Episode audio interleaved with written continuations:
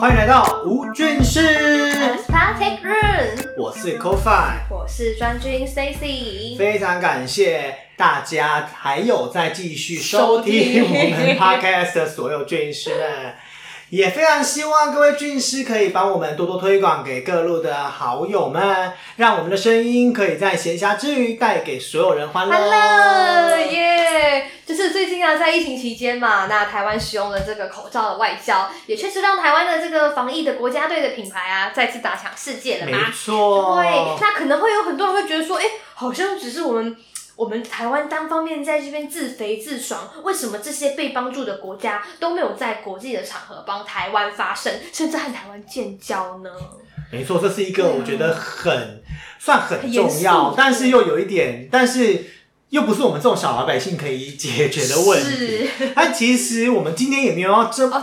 深入的说这些内容，毕竟我们吴俊士也没有要走深入路线。没错但。是为了让蹭一下这种外交的热度，所以我们呢今天光合作用的主题就要来聊聊外交边缘人邦交国点点名。对，其实就像刚刚专军提到的、啊，就是口罩外交这件事情。其实讲到外交，很多人都会有一个问题哦，是，就是说外交国对台湾到底有什么帮助？嗯。而且台湾看来看去都是跟这些小国建交，然后这些小国们也很像来台湾掏金的概念，然后这种，但是你知道，其实想讲一讲这种比较深度反正反逻辑的这种外交问题，我们也不是我们。对，没有办法，也不是专我们要业的吧？对多做讨论，这这是给专业的来做。所以其实我们今天要着重的点会在就是邦交国点点名的部分。嗯然后，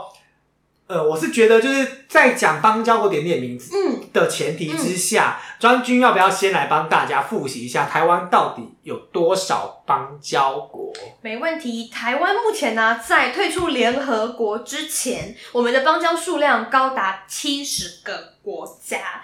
但是哇在退出联合国之后，也因为这些政治因素选崩，降低到二十多个。那分别在李登辉时期二十二个，陈水扁时期呢是二十九个，嗯马英九时期是二十三个邦交国。那至今现在蔡政府的时代是十五个邦交国。那这十五个国家呢，在亚太地区有四个，是非洲国家有一个，欧洲一个，拉丁美九个。但这些数据好像对俊斯人来说也没有那么重要啊，讲过就忘记了。只要知道我们现在目前是十五个，好像也不需要，就是现在的很少。对，像 c o f i 刚刚有提到的，其实很多人还是很好奇，邦交国到底对台湾有什么好处，到底可以干嘛呢？不是哎，护照免签比较重要吗？但是现在免签的国家可是有一百一十二个国家，嗯，我记得这件事情在就是每年都会讲说台湾有护照好用指数第几名，但是其实台湾在护照的好用指数上其实都是名列前茅的哦。这个这这件事情，我觉得很值得，就是台湾就身为台湾人骄傲，就是去很多国家其实都可以免签，对啊，所以这种便利性其实好像确实像专军刚刚说的，对民众好像比较有感，然后对于到底邦交国要干嘛、嗯。这件事情就比较好像跟我没有什么关对，系，好像感觉是他们政府的就是一些操作比较有关系这样子。但其实不然哦、我必须要跟嘉宾这个有说，大家应该要知道哦、就是自从退出联合国，嗯。所以台湾在国际的地位上就开始被不断的矮化。这就像是很多大多数的国家其实都不承认台湾是主权独独立的国家，嗯嗯还是非常多人把我们跟中国大陆绑在一起。是所以其实中国大陆每每拿出“一国两制”这件事情来讲的时候，很多就是对台湾不了解的国家也都只能闭上嘴巴了。对啊，而且其实很多人也会讲说邦交国就是没无用论，很多人都讲说邦交邦交国没有用啊，小国就是来掏金啊什么的。但是其实啊，在国际的舞台上。邦交国对依然对台湾是一个很有影响力的事情哦、因为就好比嗯嗯，联合国如果在进行大会投票的时候，需要有发生声，管道跟发声的，因为我们台湾并没有在联合国内，所以这些我们的小邦交国们，他们就会可以在联合国在投票或者是在发声的情况之下。做一些影响力，支持台湾。可可是现在只有十五个国家，在这么多个、嗯好几百个国家当中，只有十五个国家能够帮台湾发声，所以是这样的影响力当然相对就会比较低。但大家换个角度，其实嗯可以思考另外一个点，就是如果啊这些邦交国愿意跟台湾台湾建建，交，其实也就是另类的承认台湾是国家这件事情哦、嗯，就是这些国家其实也就是对抗。说中国大陆，嗯他们讲说台湾退出联合国，一国两制，所以台湾是属于中国的这件事情上，其实他们是不认同的，所以他们才会愿意跟台湾这边来建交。所以也就是说，目前在嗯。国际社会上是有十五个国家是用实质行动来证明台台湾是是个国家，对，所以如果真的台湾面临到完全没有邦交国的情况，嗯。其实就算台湾有独立自主的能力，也能够自由的民选总统，对，然后也有非常多自由跟自己的土地等等的，但是其实都没有任何国家承认的情况之下，没有邦交国的情况之下，我们其实，在联合国上就根本没有人力挺我们。我们做的那些自主民选总统啊、独立自主能力的嗯那些行为，也就是空谈了，因为整个没有任何一个世界承认我们台湾。对，是啊，这样听起来邦交国的多寡，其实还有它象征的这一层意义所在，而且蛮重要的一环。但是就是最近由于就是联合国安全理事会，中国人是它里面的五大常是理任国之一嘛，所以台湾不可能加入联合国的原因，主要是在于中国具有否决权，没错。你知道这五个国家，只要一个人有否决权啊，我们就会过不了。对，就就就等于破局了，就没有办法往下走。对，没错，所以只要中国反对，台湾就不可能会加入联合国的这个情况下，那就算台湾跟小国外交了，获得联合国投票的投票权的这一票，只要有中国阻挡我们，就算获得再多小国的邦交，意义好像也没有那么大。没那其实这个说法，也是对，就是另外一方面，其实也是中国就是在外交上，其实也是不断的一直在干预着台湾啊。没错，就是大家可别以为就是失去一个邦交国，好像对台湾没有什么影响。但是其实，在现阶段我，们连建交都完全的有困难，更何况是减少一个好朋、好盟友、好朋友的情况下，所以目前这个问题也确实是台湾现在现况对于外交的难题很重要的一环。没错没，错刚刚上述的前情好提沉啊，重，哎、很沉重。对，就是我觉得这种沉重的问题呀、确实造成台湾非常多外交上面的困难。但是外交到底该如何解决？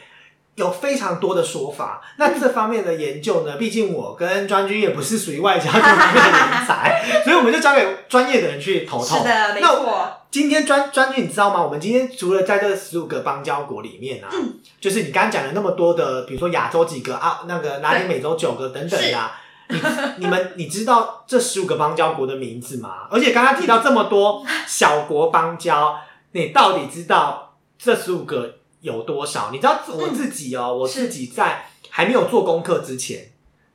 我也不知道有几个邦交国，但是我一直只知道。我们有一个邦交国叫做海地跟马尔济斯，马尔济斯，对，你会觉得，然后我一直以为是马尔济斯，狗狗，对，然后就不是哎、是马绍，是那个马绍尔，对然后我一直，马绍尔对我以前一直以为是马尔济斯，然后我看到名字我才笑死，你知道吗？然后我可以理解。然后我对以为是马尔济斯，对，然后我知道海地是因为我有一个朋友，嗯她的所有历任男朋友都是海地的交换学生，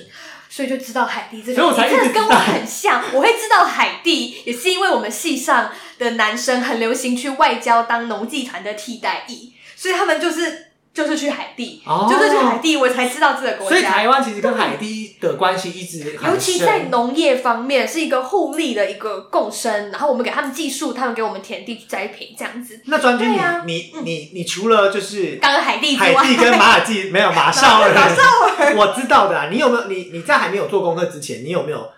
你有没有自己觉得、我可以？先讲，我在还没有做功课之前，我真的以为我们的邦交国数是至少三十个以上，嗯 结果没想到是一半，而且甚至可能还会慢慢锐减。对，然后我去查了一下，就是比较稍微有印象的，就是我们的旅游胜地帛琉。那你知道柏流跟我们有建交吗？我不知道，这就是我不知道，我就知道，哎、会看一看就说，哎、没想到大家喜欢去柏流玩，没想到柏流跟台湾是有建交的关系。那你是不是来跟大家介绍？我们知道这十五个邦交国，还还好我们没有没有三十个或四十个。对，所以我们现在就请那个专现在军来帮我们演讲，对演讲一下。下，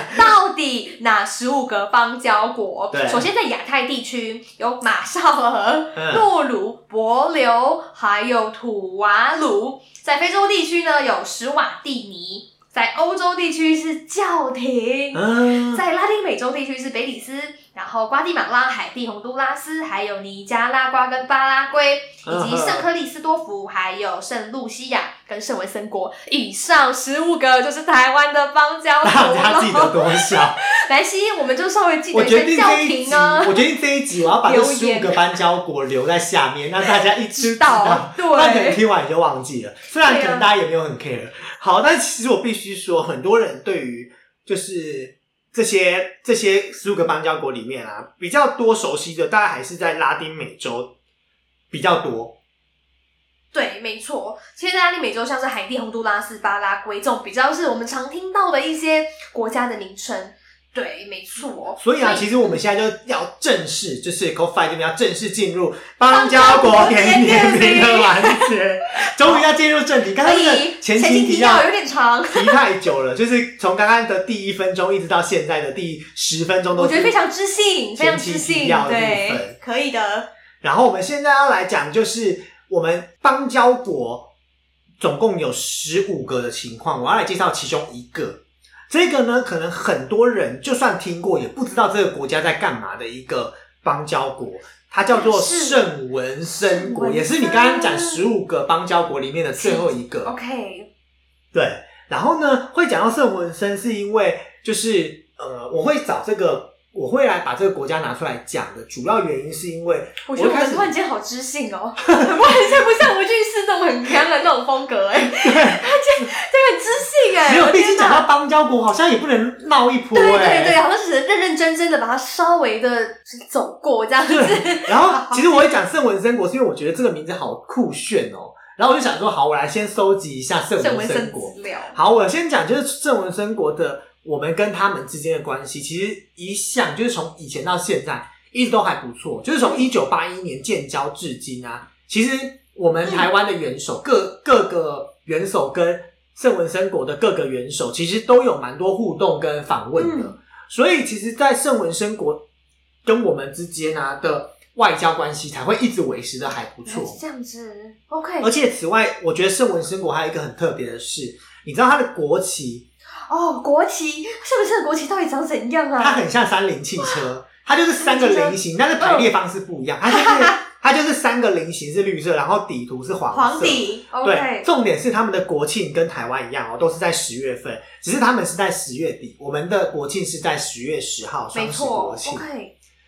再加上你知道这个国家，就刚刚提到的嘛，最后一个介绍，他们就是在拉丁美洲。嗯嗯嗯，他们在拉丁美洲区，那它位于的地区大家一定不陌生，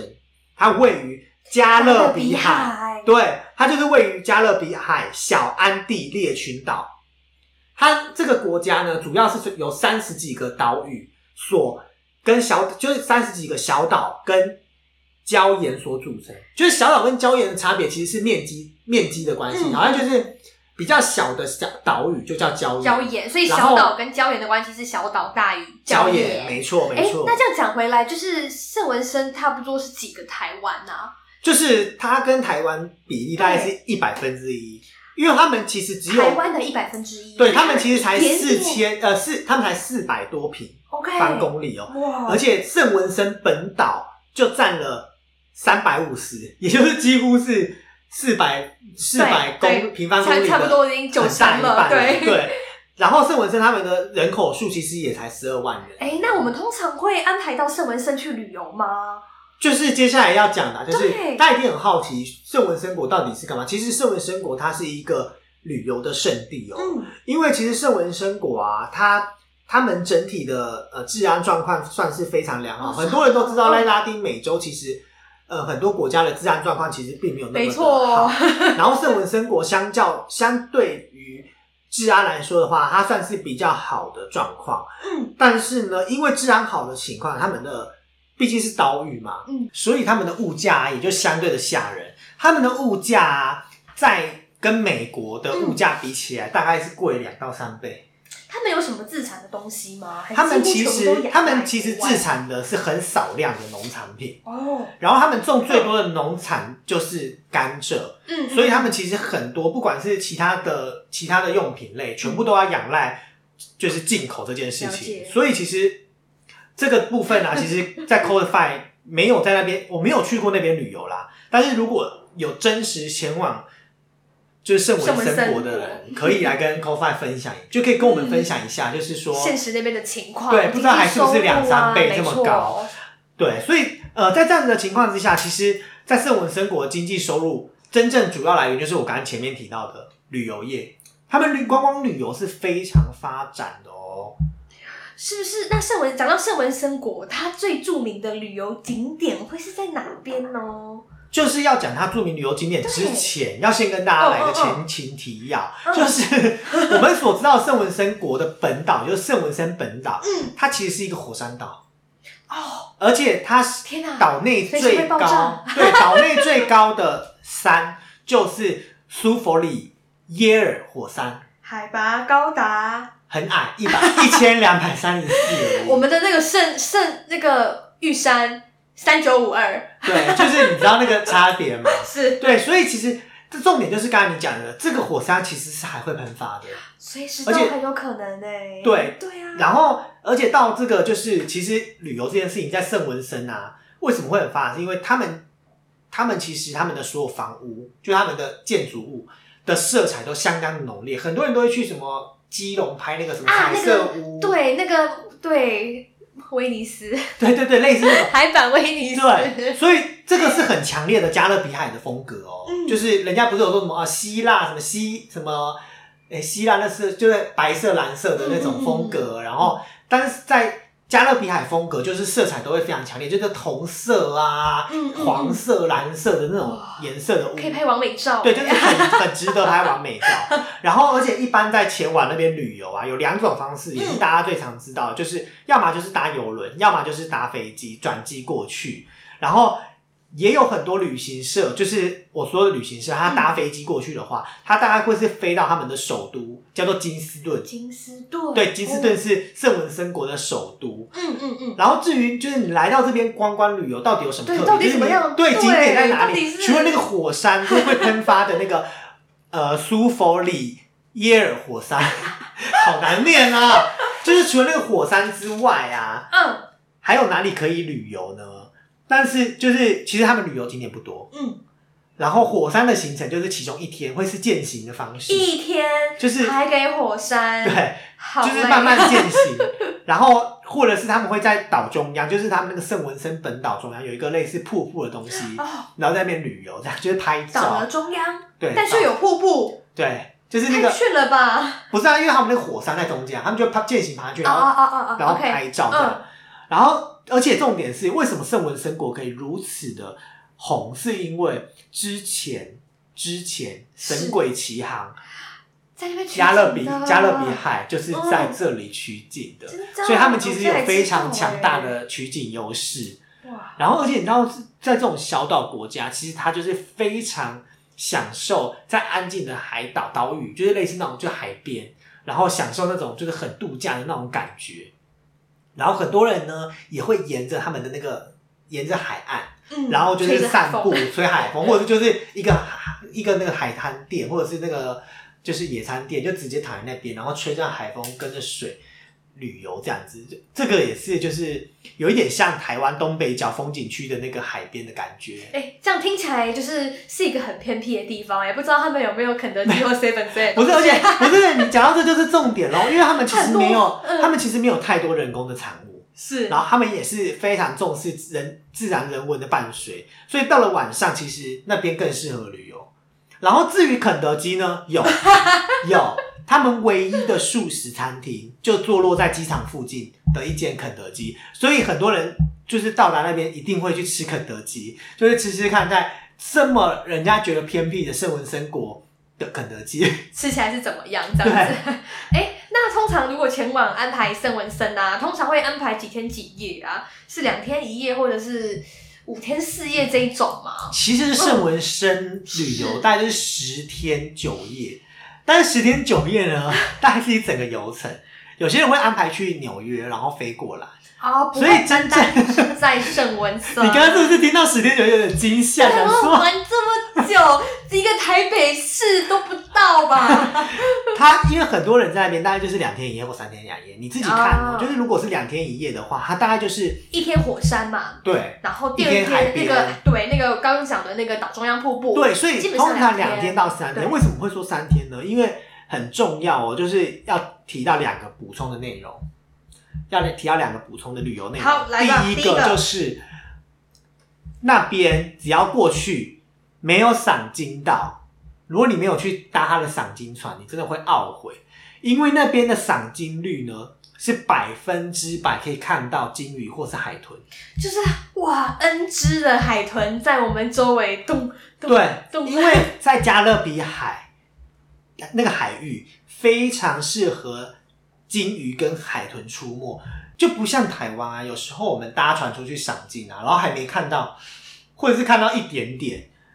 这个就是在这里，就是一定可以百分之百。所以这个海域就是非常的适合赏金跟海海豚而且重点是它们的品种非常多，就是在这个海域可以看到的品种也很多。天哪，然后我我有做功课，但是因为就是网络上的一些功课，它的鲸豚的数量不一致，所以我就没有提出来说可以有几种，但是就是哦还蛮多样的。太酷了。那第二个呢？第二个要补充的就是，你知道台湾某候选人啊，在那边说我们要发展莱姆酒，就某候选人不是一直讲这件事情吗？是是是，其实，真正莱姆酒知就是知名的酒厂，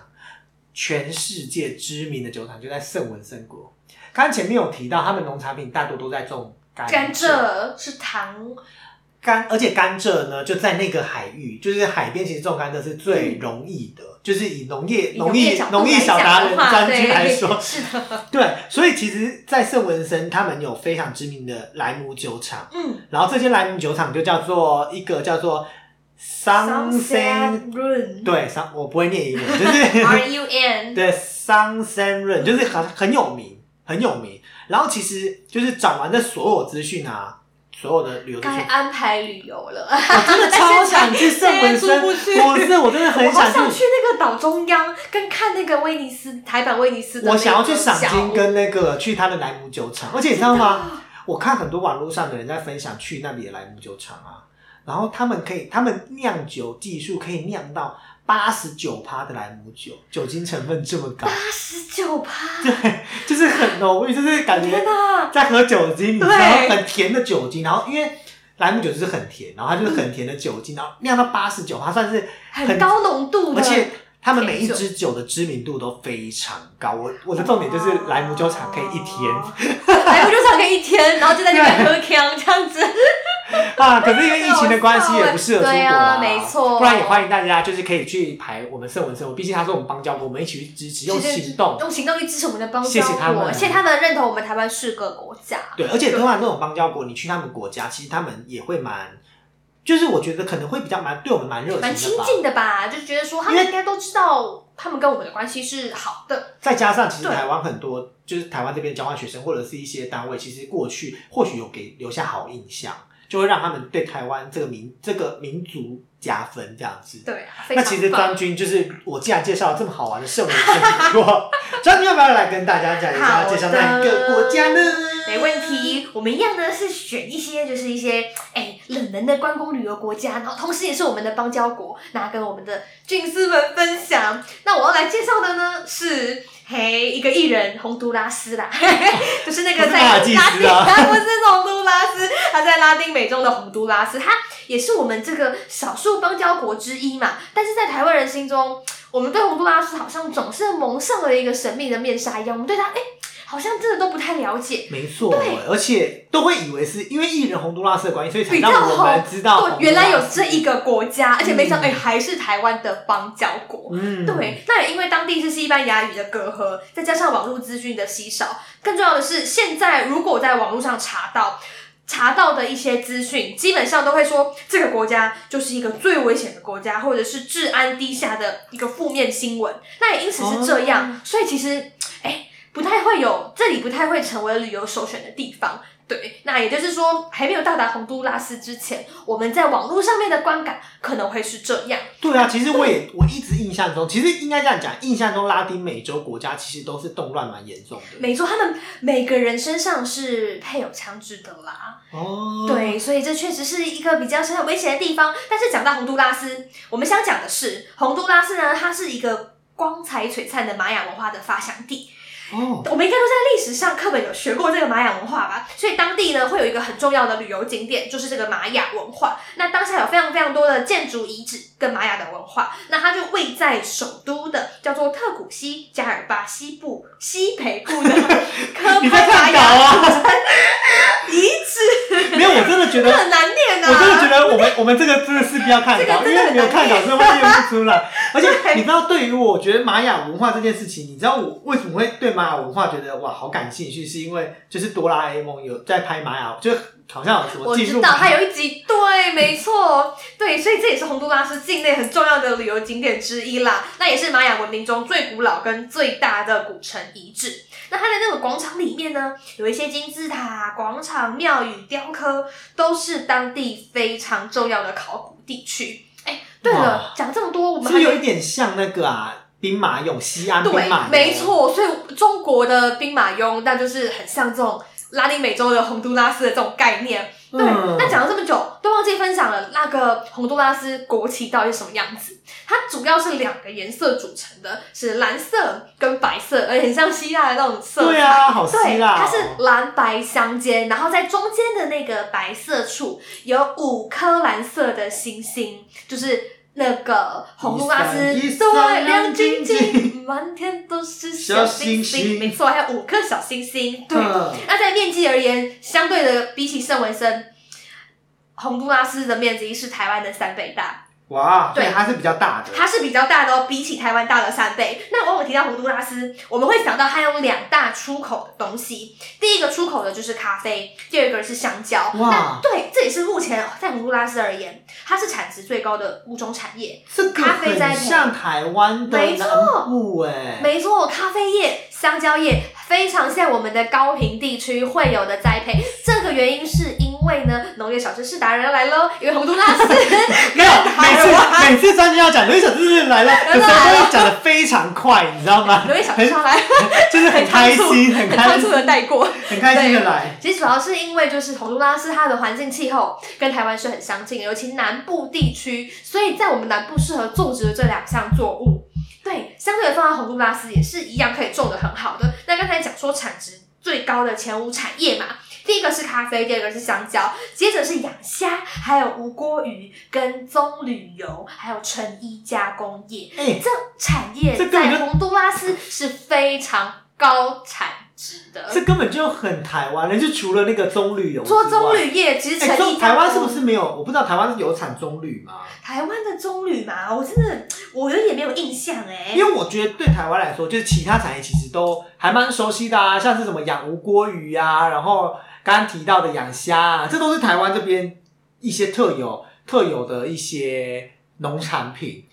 了解，但是哎、台湾本身是比较没有就是去种到棕榈，但是有许多就是它的原生种是棕榈科的一些作物，像山棕啊、台湾水豚啊、台湾海藻等等，就是比较是棕榈的棕榈方面的那个科系底下的作物这样子。哦，都是我没听过的东西。对啊，可能我们看了才知道原来是那样。只有这样农业小知识知道。对，那接着想讲的是，就是如果我们目前呢、好似乎是没有办法从台北直达到洪都拉斯，必须要转机。没错，圣文森是要在哪里转机？圣文森其实转机的地方蛮多的，嗯然后很多人就是会在美洲旅游，然后顺便过去。然后我知道的一些旅行社大概都是纽纽约，然后就是在纽约玩玩个六天五天还是，然后再切去圣文森。对对对对对对对，但是洪都拉斯目前的话，会到一个圣彼得斯拉转机一次，转一次，然后就可以直接到了，这样子。没错，然后靠转机。对啊，也是靠转机的这样。那接着讲到洪都拉斯啊，还有想讲的，就是麦媳妇，还保留了洪大师就是保留了一个是什么啊？保留一个让人匪夷所思的民俗，叫卖媳妇，也就是说他的，媳妇是就是说呢，可以公公卖媳妇，男人可以将自己的老婆休掉，并拉到市集上拍卖，或者去跟别人交换妻子，所以是休妻的概念。把妻子休掉的概念。有，然后这个活动现在应该不是活动啦，民俗啦，这个民俗现在还在。然后，并且是每三个月才能开一次这样子的人集，不是市集，是人集。所以就是三个月会有，就是每一季会有你想要卖媳妇的人就全部来这样。对，所以你看嘛，就是每三个月觉得说，哦，这个这个人试用期不过，你三个月后就把它上市，把它卖掉。天哪，这是多男女不平等的情况，跟我们上上周介绍那个冷知识那一集的没对那个个埃及文化差这么没错多。对，但是观众朋友有机会来到就是中美洲的洪都拉斯旅游，哎，其实不要忘记啦，它还是玛雅文化的发祥地，我们还是可以去欣赏它的这种古迹遗址，揭开它神秘的那一面啦。是的，所以其实对我们来说啊，就是这些邦邦交国国小归小、哦，它其实也是非常值得前往旅游的。去揭开他们的面纱。对啊，就是揭开那种，就是因为我对啊，你不觉得他们就我们跟他们很有距离吗？就是好像都不太了解他们当地的文化。然后总是觉得人家很落后，是人家来要钱，